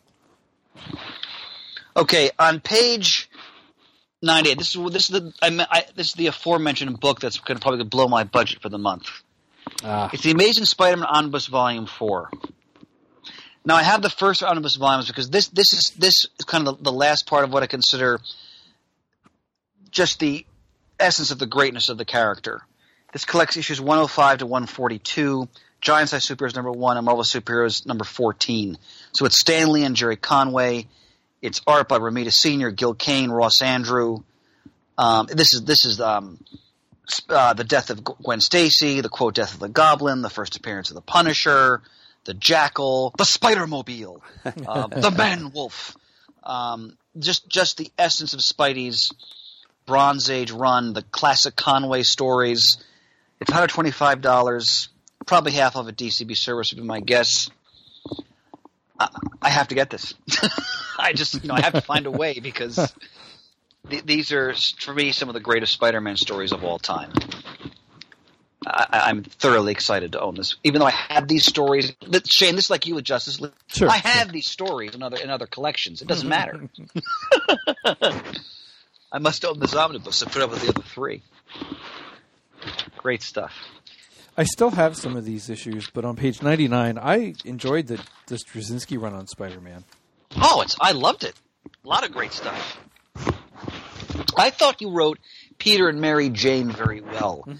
The dynamic of their because you know they were still married then. The dynamic of their marriage. I, I thought he really got that. Uh, that was in fact when I think about his run, that's what I think. I don't think about like the totem stuff. I think about Yeah. that first. Yep. Is Peter and his Jane. Otherwise, let's see. We got more Kirby, the Kirby FF Omnibus, collecting various classic uh, periods from that, from his run on that. Thor by Aaron and Dauterman, Volume Three. Marvel Masterwork, She-Hulk, Bronze Age Iron Man, Star Wars trades, Thanos trades. Go ahead, I cut somebody off there. I'm sorry. Uh, another byproduct of the uh, Marvel 80th anniversary celebration on page 113 Decades Marvel in the 50s Captain America Yes. Strikes, which is basically the complete Captain America commie smasher. yep. Who, as we know through retro continuity, is not Steve Rogers. Right. He's actually a deranged college professor named William Burnside who idolized the original Captain America and underwent an experimental treatment uh, to try to replicate the super soldier uh, project and ended up going slightly insane and uh, well he and his uh, little Bucky there Jack Monroe who later became Nomad um, yeah, they uh, had their adventures in the 50s, which were played straight at the time, but were later seen for the exercise and ex- insane jingoism that they were. And uh, so, so they're, they're still cleverly kept in continuity, but uh, yeah, through the lens of uh, contemporary values. And I'm kind of curious to read uh, what these stories were like originally, because I, I've only read about them. I've never actually read Captain America Commie Smasher, and now's my chance, and I'm taking it. See, this this moment in time just now is one of the many reasons of why I, I hold you in such high esteem and love you because I knew that I could count on you to give a, a quick sort of a hot move blurb on the significance of the 1950s Captain America, and boy, my friend, you did not disappoint. I live but to serve, Chris. We should mention that because you're right. Um, Brubaker worked these characters in, and also, of course, the most famous was um, Steve Englehart brought them into the Bronze Age. Um, and he, he he explained basically how the 1950s character Captain America existed when Steve was in, frozen in ice, and then Brubaker took it further. And if I remember correctly, I think Jack Monroe was actually killed in the Brubaker era. Uh, yes, I believe he was. Whether he stayed dead, I'm not sure, but he, he definitely Well, was he- dead for a while. as we always say, it's comics. Anything can happen. Mortality is just, you know, a potential profit margin away. All right. On I want to put on page 131, Marvel 2 in 1 Volume 2. If you have not tried this series, you love the FF, you love the dynamic of the characters, do yourself a favor, get these two trades. I got the first One of Marvel's best series right now. last uh, last shipment a month ago, so it's on my pile. You got what? The first. I'm sorry, volume. Shin, I missed what you said. The first oh, of splendid. Yep. splendid. on the previous page, um, 129, I read this as Exiles Volume 2, The Trials of the Exiles. That's not what it says, but that's how I read it. Mm, gotcha. I wanted to point out on page 133. So the, the Marvel Epic Collection. So these are these are high, more expensive trades, but you get a big bang for your bucks. Sure. Forty bucks in color, over 450 pages. Yup, the Kirby Bronze Age Black Panther run, The whole Which were- shebang. and also Marvel Premiere, uh, and also the Black Panther miniseries from 1988 Wow. by uh, Jerry Bingham and Denys Cowan. Marvel Team-Up 100. Uh, so this is Black Panther history from the, the, the late 1970s. This is after the classic McGregor Jungle Action run, well before the Christopher Priest stuff. But it's all part of the history and uh, there's Abner Little. There's uh, that African uh, treasure hunting queen. These stories are whacked. They are Kirby unbound and unleashed, doing whatever the hell he wanted. Continuity be damned, and uh, they're fun. We've talked we talked about them in our Black Panther spotlight from a couple years ago. Just just check them out. And if you're curious as to one. how Go ahead, the Bert. I'm sorry. Uh, yep. Thank you, Chris. Uh, if you're curious about how the uh, T'Challa and Storm romance uh, got started, I think that's what the material from Marvel Team Up number 100 will show you. Oh, Murd. Clutch. That's right, because I, I remember you telling me this. I didn't know that. That's the, the Claremont Byrne story, I believe. Right. Oh, well done, Murd. Well done. Isn't he swell, gang? Well, as you mentioned before, so page 135. So now Marvel, same thing they're doing with the Star Wars stuff from Dark Horse. They're now starting to reprint the Conan. And Dark Horse had some tremendous Conan stories. Sure. This is Kurt Busiek and Fabian Chiesa. Ooh, yes, and Cary Nord on art. Yeah. Thomas Yeates, Greg Ruth, and Tom Mandrake. This is good stuff, ladies and gentlemen. And when they get to the Brian Wood Conan, oh, when he brings in Belit, fantastic. All right, I'm good for Marvel. You guys, anything else you want to say about Marvel? No, I'm good for Marvel. All right, moving on. Moving The rest of the right book. And the first thing we come to is Dynamite. Peter Cannon, Thunderbolt One. Yes, yes. Now this this is a character that's uh, so- I have a certain fondness for. Um, he's a, a, Charlton Silver Age character. If you didn't know, uh, he's No, uh, who Ozymandias in, in Watchmen is based on. Oh, get out! Yeah. I didn't know that. He actually made an appearance in Crisis on Infinite Earths as a denizen of Earth Four. Yeah, because DC Oh. briefly owned the rights. They actually, right around the turn of the '90s, they uh, published like a 12-issue series starring Peter Cannon. but then they lost the rights, sort of drifted away from them, and uh, well, Dynamite's got it right now. They've done one other series with Peter Cannon in the past.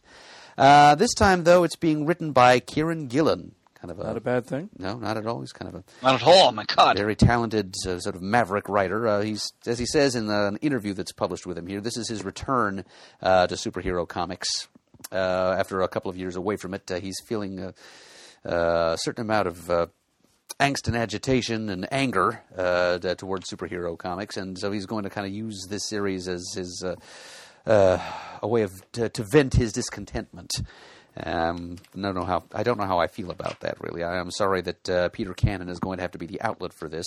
Um, as, as he puts it, uh, he's, he's writing Peter Cannon as a guy who's very clearly aware he's the smartest man in the room, and he hates being in the room. so it sounds like Peter Cannon's going to be something of a dick, as written by Kieron Gillen. And I'm not sure I'm liking the uh, metrosexual take on uh, his friend Tabu. See Yeah. there in that picture on page 179. Um, but you know he's a very skilled writer, and uh, even if I do, I, I just kind of think there are a few too many uh, people who think they're the smartest people in the room running around comics these days. But you know, I'll, I'm going to give it a try all the same. It's 50% off the first issue if you order it through dcbservice.com. I will do that, and uh, I'll let everybody know what I think. And I will, so we can both share our opinion. All right, very good. Be like a little mini off the rack. Indeed. Uh, page 24, Ron Marz, always a favorite writer of mine, is taking on Turok. Was Turok a gold key concept? Really? He was originally, yeah. Okay. That's Turok, right. Son of Stone. So Ron Marz is an excellent writer, so that's probably worth checking out as well. He is. I hope he brings his A game to the dinosaur. Yes. Uh, James Bond, I'm looking on page uh, 191. I read the first of James Bond Origin, which p- puts places James in the era of World War II. It was excellent. Jeff Parker, once again, always has that great touch for the for those those pulpy, nostalgic type stories. Um, highly recommend it. I, I just got the second issue of my shipment. I love the first one, so I, I really, if you love James Bond, if you love World War II stories, there's your combination.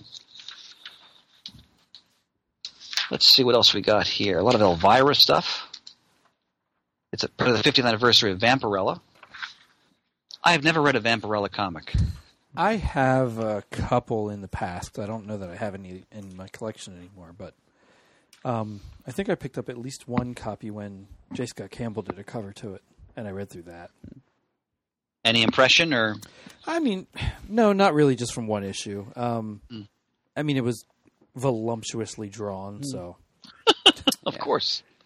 I've got one or two scattershot issues of Vampy in my collection as well, and it's well, she's kind of uh, a different character from moment to moment. You know, she doesn't have a whole lot of uh, set in stone canon behind her. But she, she's it's more about the image and the attitude, I think, than about any set backstory. Gotcha. Well, uh, talk about attitude on page 208. Buffy the Vampire Slayer gets a relaunch comic from Boom, yeah, written by Jordie Bellaire. So it's reimagined under the guidance of series creator Whedon. So, the, so they're kind of reimagining Buffy and her world, taking her back to high school.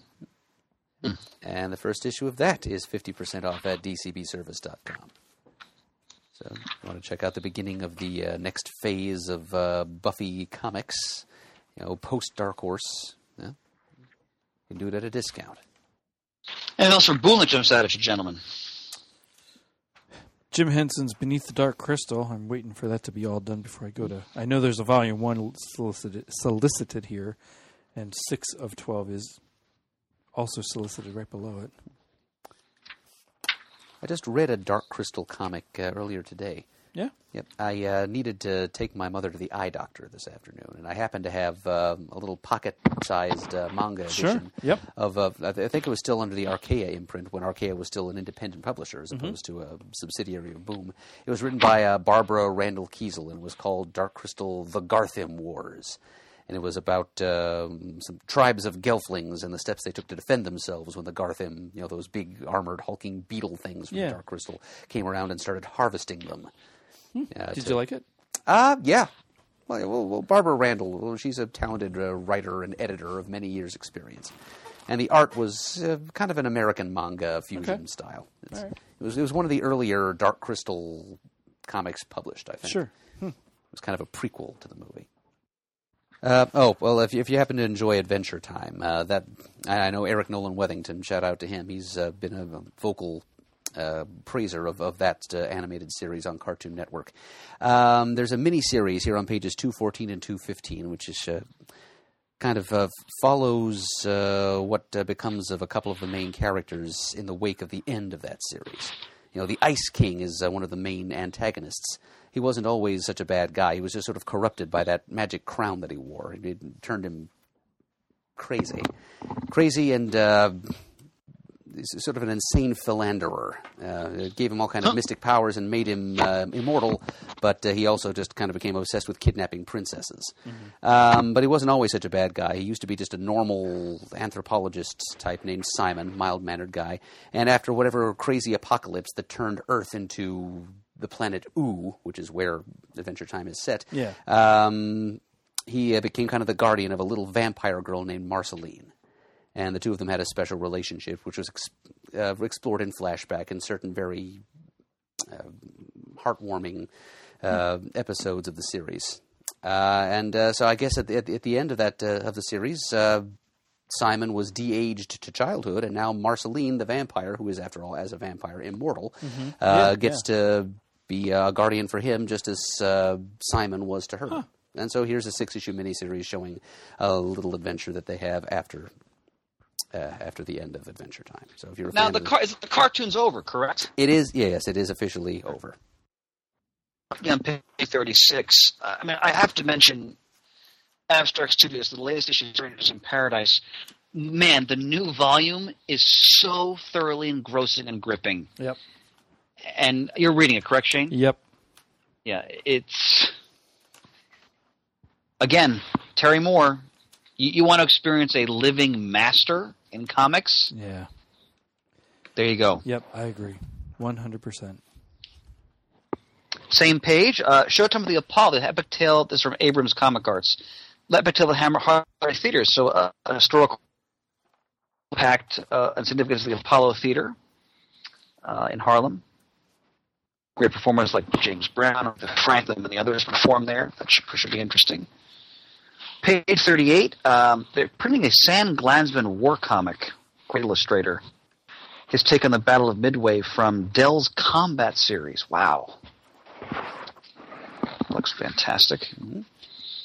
Find more information on that on page 313. Thanks, pal. It's uh, it's not only a staff pick; it's certified cool. A whole lot of Casper on page 260 and 261, along with some Stooges. Yep, well, that's American mythology for you. And they're also doing uh, something with Zorro on page 258 to celebrate the centennial of the character. Wow. Who knew? Wow. Zorro. I always enjoyed that Antonio Banderas film. Was that the I saw his, the sequel, actually. uh, was Ca- Catherine Zeta-Jones was in that too, wasn't she? Yes, she was. Yep. Yep. I was a little more. think that was um, her- Go ahead. Go ahead, Shane. I'm sorry. I was a little more um, partial to the uh, what was it, Zorro the Gay Blade back in the '80s. Oh, I remember that George. Hamilton. Yep. Uh, I think Catherine that was Catherine Zeta-Jones- Zeta-Jones' breakout role, actually. The first time I saw her though was in um, The Phantom with Billy Zane. Oh, Slam Evil. God, she was in that. Yep. Okay. Shane, one pulp reference after another. Matt would be proud. On page 269, Archie 1941, I have the first couple issues. I haven't read this yet, and I'm really looking forward to it because, again, it's Mark Waid. And look at this, issue four, co-written by Brian Augustyn. Wow. Art by Peter Krause, who was born to draw World War II era stories. Right below it, I'm excited that we're at issue six of six for this Archie Batman. That means hopefully a hardback will come out. I'll get that. That's How what oh, I have. Jeff Parker again? That's All- sure to be good. All of those Batman 66 stories, I have all of them in their individual hardbacks as they came out. How was the one they did? I didn't read it where they printed the lost episode. I think it was written by Harlan Ellison with Two Face. I liked it.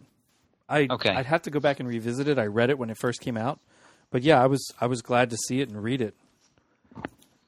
Yeah, I bought it. I didn't actually look at it, but Yeah. it's, it's there in the Because it is pile written by. Har- Harlan Ellison, right? Yep. Shane? Yep. Yep. Okay. Want to point out then on Fantagraphics, page 301, they're reprinting uh, R. Crumb's take on the life of Franz Kafka, which incredible. Um, and again, or Fantagraphics should always be lauded for always sticking to all their wonderful reprints of classic EC artists. Uh, this is The Martian Monster and Other Stories by Jack Kamen and Al Feldstein. So th- these hardcovers, the production values on them are gorgeous. The field colors, uh, all all the EC. When I had when I had the shop, I always made a point of stocking all these books. They rarely ever sold, but I just loved having them the, on the bookcase and just looking at them because so beautiful. I mean, that's again. We, sometimes we forget with in the deluge of superheroes, but EC Comics is still one of the all-time moments in most in terms of innovation in the American comic book medium. Is that on Let's 303? We're already looking at the next Overstreet price guide. Where are you, Shane? I'm sorry. Page 303. Overstreet price guide number 48.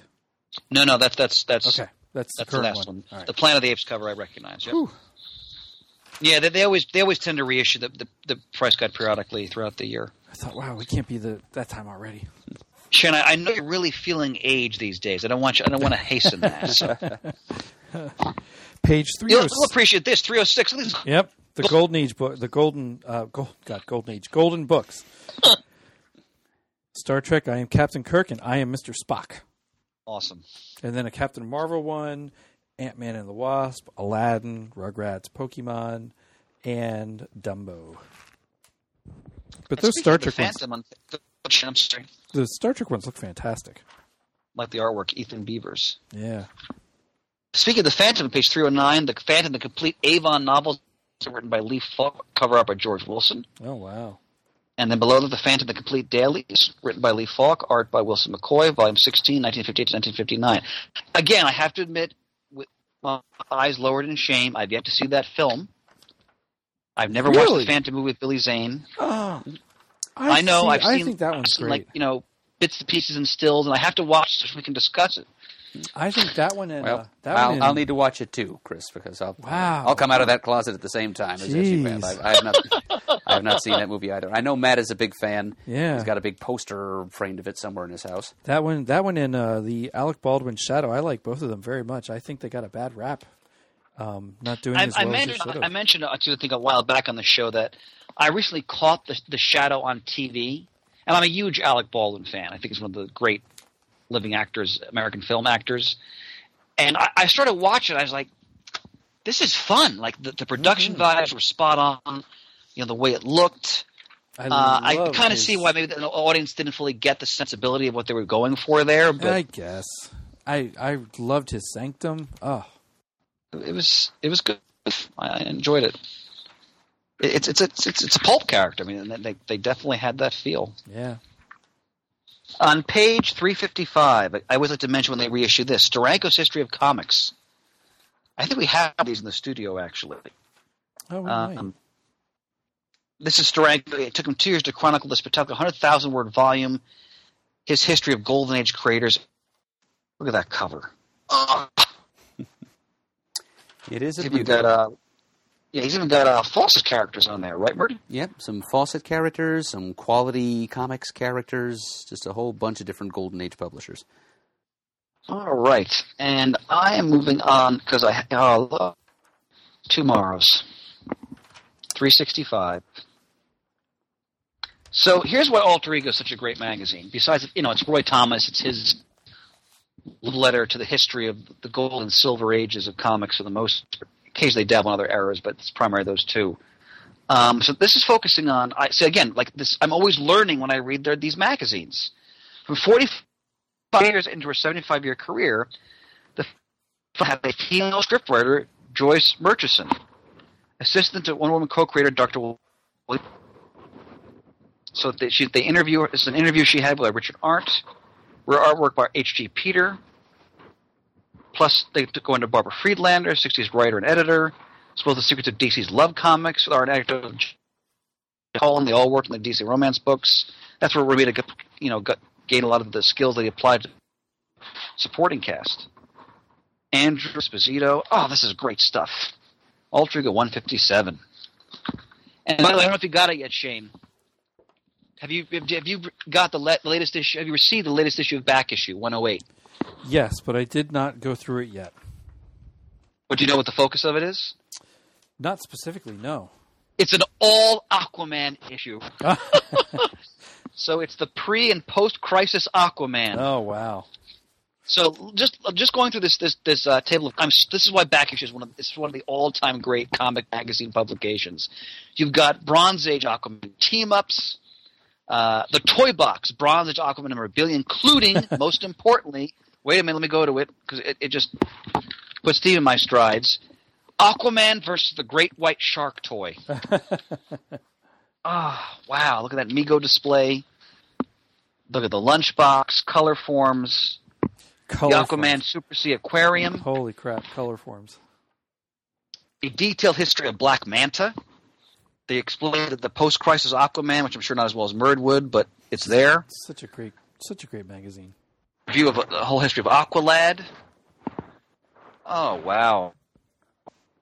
Peter and David uh, and Peter, our own Peter Rios, always praised this series. Peter, David, and Esteban Mor- Morello revisit their DC fantasy series Atlantis Chronicles. Mm-hmm. Yeah, yeah, he does. Beautiful artwork. Uh, what do you guys think of the trailers for the Aquaman? Oh, I'm, I'm all in. I can't wait. Yeah, I can't say I'm jazzed exactly, but I will certainly go see it, especially since it's coming out Christmas week, and uh, you know, within a few days of its release, I'll Yeah, I have will time. myself be released from Yeah. my work obligations, and I'll be able to. Yeah, I, I- I'm really looking forward to it. Uh, I, I- I hope they really tap into the the legacy of Aquaman as a character who's struggling between you know the surface his, his obligation as a mark. um, and I hope Shane they they allow them to talk under the water without having to do those stupid air bubbles, I agree with you. which was so disruptive to the flow of the story in those scenes in uh, the Justice League film. Yep. So, I want to point out two things in 366. First, we mentioned this before, and kudos to TwoMorrows for issuing it. Marie Severin, the mirthful mistress of comics. So there, we we praise this book. I have it right on my library shelf here. Uh, Marie Severin just passed away. I think it was in August, the same day as Gary Friedrich. Um, and this is a wonderful retrospective of her career. Such an important artist uh, for so much of the history of the American comic book through and work through Marvel. Also much of the Comic Book Creator. I just I just been going through the, the issue the life of Wally Wood. Just a fantastic, uh, uh, sort of detailed look into Wolf, Wood's life and, and the significance. He's, he is truly one of the all-time great artists in comics, and the comic career really does justice to his legacy. So check that out. That's not the issue here. The issue is, is also uh, focusing on another great creator, Russ Heath. I was just looking at the, the latest, one of the more recent issues involving Wally Wood. All righty. Anything else you have in the comics, my friends? Uh, well, on page 367, um, there's a scholarly prose book that uh, uh, sort of uh, appeals to me uh, from the University Press of Mississippi, a book called The British Superhero. Ah, I saw that. Well done, Murden. Uh, telling us a little bit about uh, the superhero comics of the United Kingdom and uh, paying special attention to how uh, those uh, British superheroes uh, became vehicles for cultural commentary. Uh, quote, sites of resistance to perceived American political and cultural hegemony, drawing upon satire and parody as a means of critique. So, taking this uh, cultural uh, icon that uh, the United States invented and shipped overseas, the superhero, and uh, kind of well, refitting it and shoving it right back in the United States' face after a fashion. I think I'm. S- I see like uh, Tom the Robot Man there on the left-hand side of the cover. Uh, so probably a few of the characters that uh, were used by uh, like Leah Moore and John Reppion a few years ago in the Albion miniseries. Um, those are probably some of the ones that we'll be seeing covered you know, with a scholarly eye by author Chris Murray in this book. So yeah, Well, that's, it's fascinating considering Britain has its own, you know, well-established, you know, universe of, of comic book characters. So, and we think of Judge Dredd, but you know, there's so many others. oh so many. Yes. Uh, page one. Are you guys done with flop? A few things in the back of the book I wanted to shout out. I have something in the back of the book. Okay. Uh, go for it, Shane. Uh, page 130, Cryptozoic, Challenge of the Super Friends card game. How do you pass that up? it just looks fun. the Super, Super Friends just equals fun in any Yeah, in any yeah. format, essentially. Should I thought of you on page one forty three, vintage dynamic duo T-shirt. That's a that's a, looks like a golden Oh, yeah. or Atom Age uh, comics cover. Like a, that's a sharp one. And for all our us our fellow Star Wars looks fun. On page one twenty four, remember Previews is flipped now, so we're on the we're on the other side of the, the magazine of the, of the of the catalog. A Star Wars retro road trip fifteen ounce glasses. that is some fantastic artwork. Yeah. Definitely love the feel of those glasses. I like that Hoth one. Oh wow, Tatooine, Dagobah, Endor. Those look immensely cool. They remind me of the old um, Star Tours posters. I used to have a Bespin and a Hoth one that you could buy and there. do you s- do you have any of the Burger King glasses? Oh, I still have all of them. Oh! I think I've only got Lando Calrissian and Luke on Dagobah. Nope, I still have a whole set, all Star Wars, Empire, and Jedi. They are packed in a box, safely stored away somewhere, though, at the moment. Speaking of glasses, page 111, Toon Tumblers has some new offerings. I always love Great uh, Doctor Strange. Can't tell which artist it is, but that's definitely a, definitely a classic, iconic pose. A Kirby Black Panther. I could do without the Maximum Carnage work for somebody. Well, yeah, for Um, for those of us who are children of the '90s, just Good point. suffer it to exist. Good point. A neat modern day Anything Wonder else? Woman on page Go ahead. 112. Modern day Wonder Woman Toon Tumbler on page 112. Oh yeah. Oh yeah, I didn't see that. Nicely done, Shane. Anything else you guys want to shout out here in the back? No, I don't have anything else that I that really caught my eye. Yep. I, I think I've said my piece for the night too. Actually, one last. I just noticed this on page fifty-four. Remember when Marvel did their first line of, toy, of action figures, like the really bulky, wonky-looking ones, um, and they've re- they've reissued that style of of um, cardboard card. Yeah, yeah. And uh, so they have, but these are nicer figures. They have Hawkeye, the Vision, the Wasp, or one of her innumerable costumes, Scarlet Spider, Ant Man. That's a nice Ant Man figure, and Black Panther.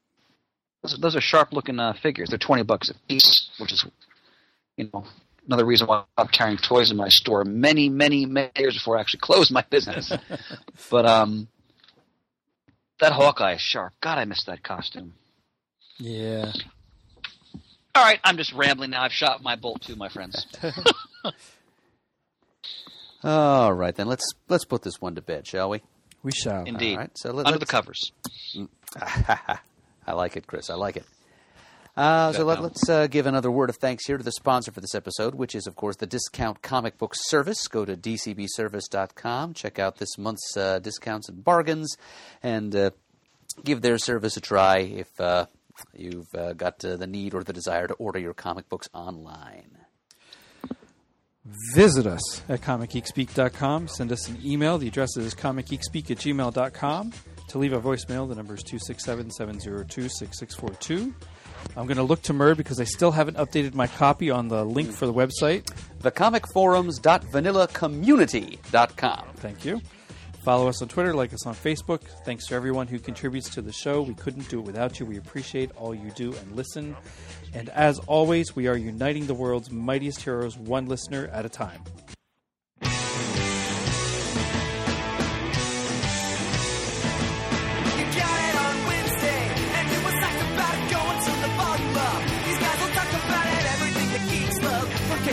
Cakes